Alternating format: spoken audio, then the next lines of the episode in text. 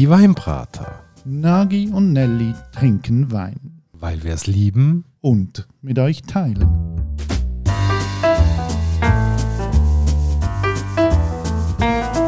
Hoi Nagi. Gianelli, du hast gern Lemberger? Lemberger, was ist das? Das klingt für mich wie eine Hunderasse oder so. Nein, es geht um eine Traubensorte. Lemberger heisst das Ding in der Region um Stuttgart, also im Württembergischen. In Österreich nennt man es auch Blaufränkisch. Und Österreich ist Blaufränkisch darum, weil du hast eine explizite biografische Vergangenheit. Ja, es hat Phasen in meinem Leben gegeben, wo ich äh, viel Zeit in Österreich verbracht habe, sehr viel Zeit. Gut, mehr wenn wir auch nicht wissen. Ja, geht auch niemand etwas an, warum genau, aber so die letzten Jahre bin ich einfach noch einiges im Jahr auf Wien an einen Kongress gefahren, so einen Berufskongress. Und in der Nähe von Wien haben wir ja auch den Neusiedlersee. Der ist aber dann nicht mehr in der Region Wien, sondern der ist schon im Burgenland. Das ist eines der neun Bundesländer in Österreich. Übrigens das einzige Bundesland, das ich noch nie besucht habe. Ja, wäre Zeit, dass man dort mal angeht, weil sie scheinen ganz tolle Weine zu machen dort. Ist eines der wichtigen Weinbaugebiete in Österreich. Ist das zweitgrößte Weinbaugebiet. Auf rund 14'000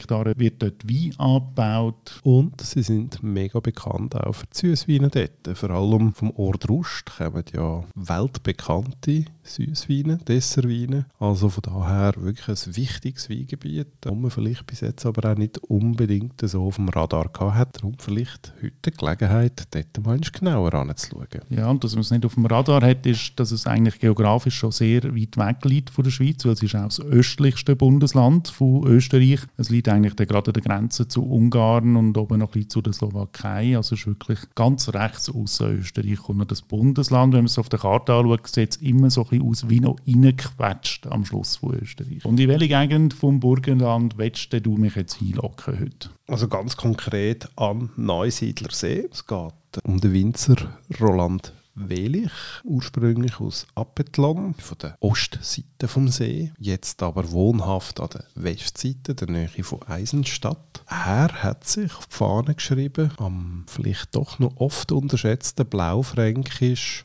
eine gewisse äh, Grandezza zu geben. Und ich glaube, das ist mitunter der Anspruch, die Philosophie, die mich dazu verleitet hat, heute die Flaschen auf den Tisch zu stellen, weil das doch etwas ist, was auch uns beiden, glaube ich, sehr gut könnte gefallen. Mal mit dieser Philosophie in Kontakt zu kommen, wo jemand Größe, Grandezza und Feinheit und Eleganz im eigenen Land will suchen im Vergleich zu den grossen Weinbauregionen der Welt. Das klingt jetzt alles so sanft ausgedrückt, aber ich habe das Gefühl, mit dem Winzer hat er mit einem super Freak zu tun, der irgendwann in seinem Leben beschlossen hat, so, ich zeige jetzt mal ein paar geile Sachen auf, die man mit Wein auch im Burgenland kann machen kann. Und er hat nicht nur den Entschluss gefasst, sondern er hat den Entschluss auch in Taten ausgeführt nachher. Ja, und ähm, ich glaube, begünstigt wird das auch, dass er ja wirklich aus einer Weinbaufamilie kommt. Es gibt ja eben in dem Appetlon das Weingut Welich von seinem Vater nachher, den er nachher mit dem Brüder zusammengeführt hat. Dort haben sie ja schon den ersten grossen Erfolg gefeiert, indem dass sie ein Chardonnay nach Burgunder Vorbild gemacht haben. Mit dem haben sie so einen grossen Erfolg gehabt, dass sein Brüder,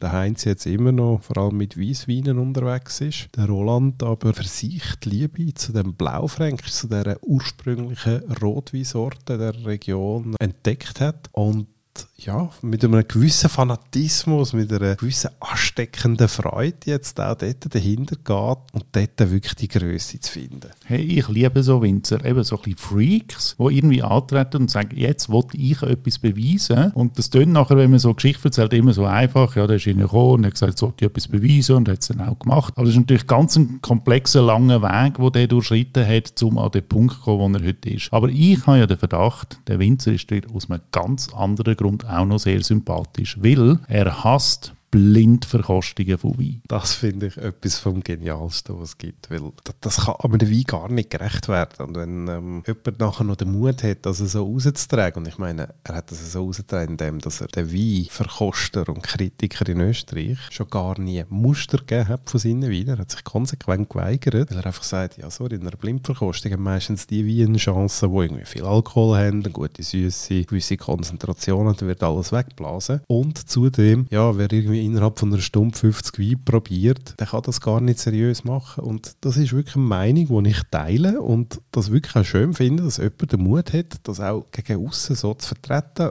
auch von der professionellen Seite her und dort ein Zeichen setzt, nämlich, wie ist das Kulturgut, es soll geschätzt werden und man soll sich auch auf den Wein einlassen. Man soll ihm zeigen können zu wirken, man soll sich aber auch auf dem Wein erobern lassen. Der hat sich ja auch noch ein bisschen mit den Kritikern angelegt, wie du schon erwähnt hast, hat er niemanden Muster geschickt, hat aber alle österreichischen Kritiker eingeladen, mal zu ihm aufs Weingut zu kommen und die Wein zu probieren. Kommen ist kennen. Wer ist gekommen am Schluss? Du weißt es der Schreiberling von Parker. Also ein Amerikaner hat den Weg ins Burgenland antreten, um alles in Ruhe zu probieren. Also dort bin ich erstaunt, dass der gute Herr sich dann da mehrere Tage auf dem Gut umgetrieben hat und äh, das Ganze probiert hat. Vielleicht hat ja der Welig dann auch noch den Weg gewählt, ihm das besonders schmackhaft zu machen und ein bisschen schön äh, organisiert. Das hat wirklich dazu geführt, dass eine Degustation so geworden ist, wie er sich das für seine Weine auch wünscht. Und dass ähm, genau die Feinheiten können kommen, Komplexität, Eleganz, dass das spürbar wird. Wobei, äh, wenn sich ein Winzer dem Weinkritiker, einem Parker, so einen Hals herrührt, dann müsstest du ja eigentlich wieder kritisch werden, weil du hast ja auch wieder eine differenzierte Meinung zu dem ganzen Weinkritikerwesen. Ja,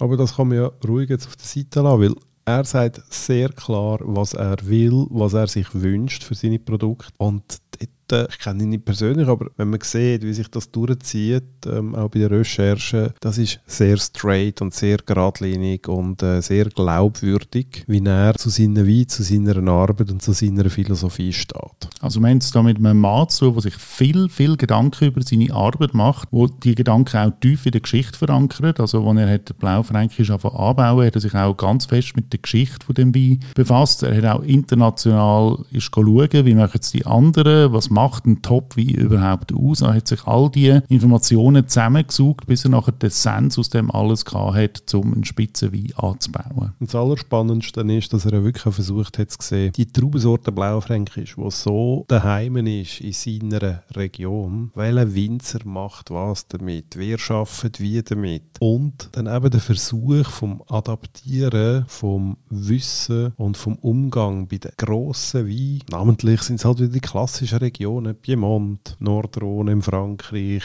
Burgund, wo man dann wirklich versucht zu adaptieren und quasi ähm, die vielleicht schon eher bemühte Terroir-Diskussion wieder zu übernehmen und zu schauen, ja, Pflanzen und Boden, wie wirkt das zusammen, was ist das Resultat, das rauskommt, bringt das wirklich den Geschmack von der Essenz raus, hat er dann so versucht, im Burgenland umzusetzen. Hey, ich liebe so Winzer, einfach so viel Gedanken in ihre Arbeit hineinstecken. Wenn ich so Sachen von ihm durchlese, auch Interviews, es ist fast nicht fassbar, in welcher Tiefe dass er sich mit dem Ding auseinandersetzt. Ich würde ihm gerne mal live zulassen, aber ich habe das Gefühl, es ist sehr, sehr schwierig, dort einfach mitzukommen, weil er auf einer Ebene in der Tiefe unterwegs ist, die gar nicht kannst irgendwie wirklich erfassen Und auf der anderen Seite finde ich, wir können es jetzt nicht mit ihm besprechen, wir können es vielleicht nicht so erfassen, aber lass es uns doch mal probieren. Was haben wir von ihm auf dem Tisch heute? Also mitgebracht habe ich den Blaufränkisch 2017 Burgenland, das ist wirklich sein Basiswein ist mir von einem lieben Freund das Herz gelegt worden, der mal zu probieren. Und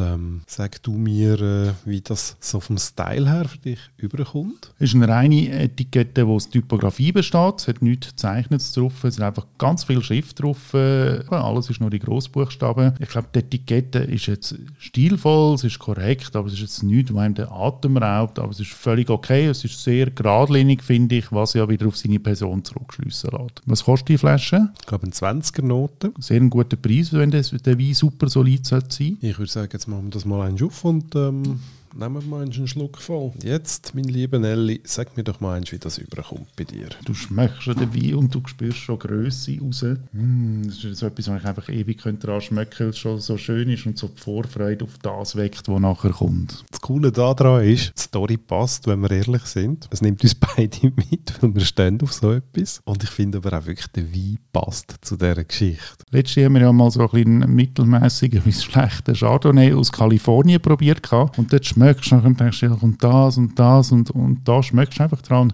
irgendwie, weißt, ich muss das gar nicht groß beschreiben, sondern ich kann einfach sagen, du schmeckst daran und schon macht es irgendwie Freude und öffnet etwas in deinem Kopf. Rein. Die Grundstimmung, die du überkommst, ist toll. Wenn wir das jetzt irgendwie noch fassen wollen, okay, dann können wir jetzt über Sauerkrise reden. Sauerkrise, die so überkommen, dass du wirklich das Gefühl hast, hey, wow, der Wein ist super frisch, der ist toll. Ähm, wenn man einen Schluck nimmt, auch da, du hast absolute Frische am Gaumen, du hast aber auch Struktur, du merkst, es sind Tannine Der Wein ist wahnsinnig beerig, ist aber nicht beerig langweilig, sondern beerig frisch und für einen Rotwein finde ich das etwas Tolles. Und da hätte ich es gerade Bock, wenn irgendwie der Grill am Laufen wäre, ähm, entweder irgendwie frisch grilltes Fleisch dazu oder irgendwie eine coole Pasta, wo eine richtig feine, vielleicht noch leicht fette Soße hat. Äh, und nachher durch den Wein einfach gedreht wird und unterstützt wird. Das macht richtig Freude. Hast du schon andere Blaufränkisch probiert? Ja, ich habe auch schon andere gehabt. Das ist so wie bei allem. Ich meine, eben, Du hast vorhin Chardonnay genannt. Ähm, ich habe schon Chardonnays die mich umgehauen haben, fertig, wo ich gefunden habe, boah, ist das langweilig. Genau so ist es mit dem Blaufränkisch gegangen. Da habe ich auch schon Exemplare die sind komplett zugeholzt auf gefällig getrimmt. Und hier ist es wirklich so, das ist kein wahnsinnig lauter Wein, aber es ist ein Wein, wo, wenn du die Chance gibst, wenn du dich auf ihn einlässt, dich erobern kann. Ich finde auch, der Wein ist äh, sanft, der ist äh, friedlich, der ist nicht ein Knaller, aber der kommt so schön weich rein und der bleibt auch noch so schön fein irgendwie im Maul ein bisschen hängen. Also da finde ich, hast du einen Abend lang sehr viel Trinkvergnügen fürs Geld. Und vor allem eben, ich meine, irgendwie so bekömmliche 13% Alkohol, er ist nicht überextrahiert, er hat eine Frische, er hat eine Leichtigkeit, Schönheit, eine Eleganz. Also da ist jetzt alles drin, wo ich aber auch finde, wenn ich das anschaue, was wir jetzt vorhin besprochen haben, die Philosophie, die er vertritt, das Denken, das er äh, versucht weiterzugeben, das spiegelt sich auch hier in diesem Wein wieder. Und ich habe so die Philosophie, dass man Wein muss können trinken ohne dass man mega viel Hintergrundwissen hat, aber in dem Fall würde ich euch doch empfehlen, geht mal auf seine Homepage noch. Die ist sehr simpel, da findet ihr nichts über seine Wein, aber ich finde das Interview mit dem Winzer selber und wenn ihr das Glas von ihm trinkt, liest doch auch das Interview durch, weil ich habe das Gefühl, wenn man das liest, wenn er denkt und den Wein trinkt, dann wird er einfach nur noch mit jeder Minute ein bisschen schöner. Das würde ich voll unterschreiben. Dann würde ich sagen, tun wir unseren Ausflug ins Burgenland für heute beenden. Also der Podcast zumindest. In der Flasche hat es noch etwas drin, wo wir uns nachher noch können, äh, zuführen können. Das ist jetzt wirklich ein cooler Ausflug in ein anderes Land. Sei es mit einer geilen Philosophie, mit einem überzeugenden Wein. Ich glaube, es gibt keine schönere Stelle zum Abbrechen und sich nachher an einer doch noch gut gefüllten Flasche hinzugeben. Darum würde ich sagen, liebe Hörerinnen und Hörer, bis zum nächsten Mal. Macht's gut, ciao zusammen und tschüss Nagi. Ciao Nelly.